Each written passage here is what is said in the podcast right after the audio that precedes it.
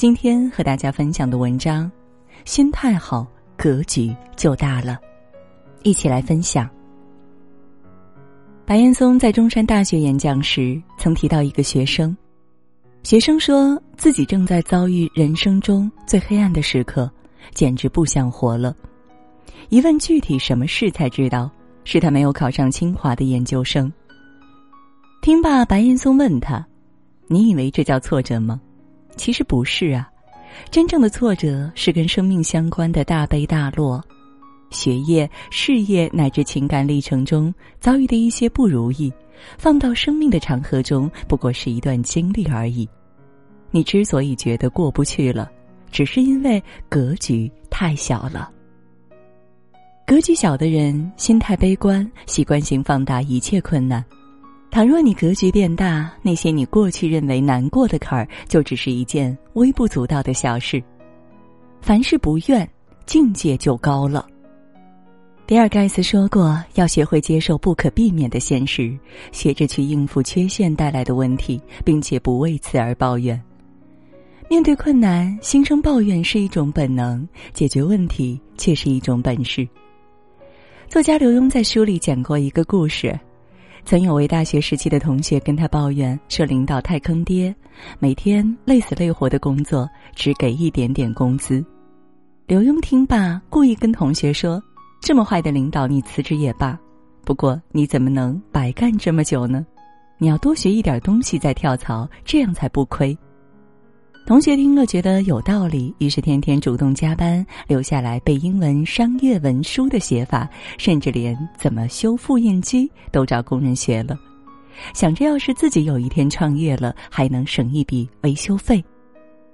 就这样，隔了半年，刘墉问同学跳槽了吗？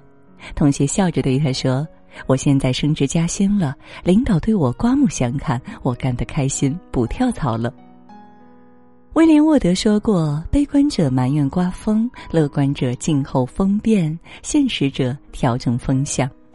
与其把时间和精力花在无用的牢骚上，不如以积极的心态去提升自己。”财富杂志的主编吉文科文说：“格局决定结局，态度决定高度。一个人的成败得失，都藏在他的格局和态度里。”真正格局大的人，所走的每一步都在化解心里的抱怨，默默的打通跨越阶层的路。遇错不怒，眼界就广了。作家李肖毅在书中讲过自己情绪失控的一次经历。二十六岁那年，他还是一家公司的业务员。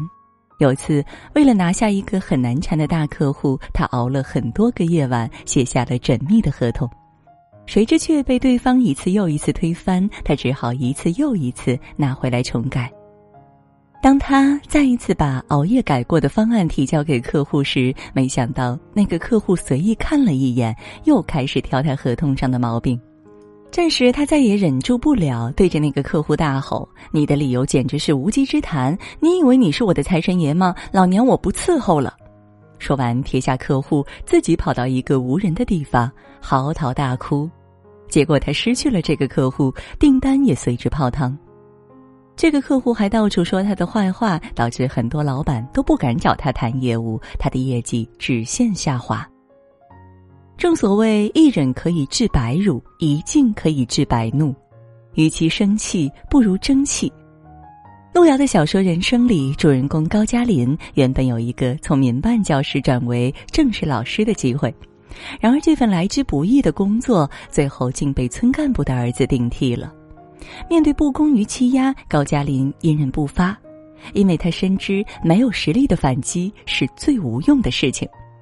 为了养活自己，他顶着周围人的嘲讽和侮辱，去城里拉毛粪，一边拉粪一边苦钻文学，在国内外大事和诗歌文学中暗自蓄力。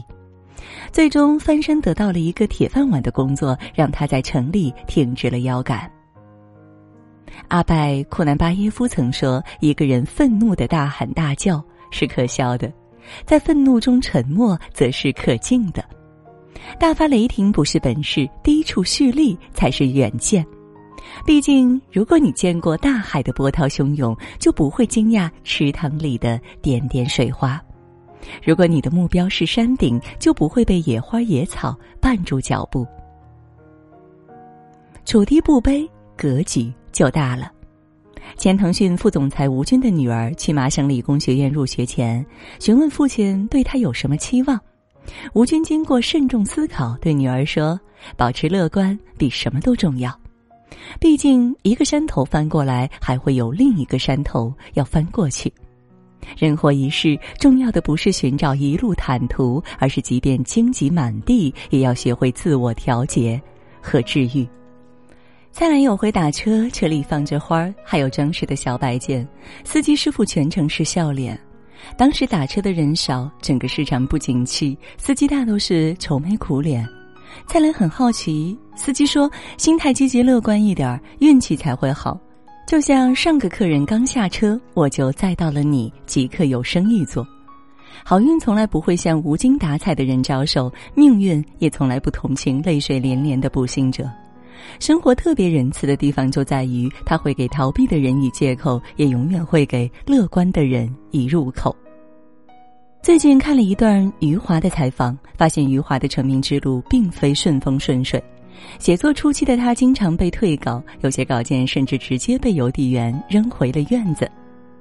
当时余华有位同事就劝他放弃，说自己也曾这样努力过，还说我的今天就是你的明天。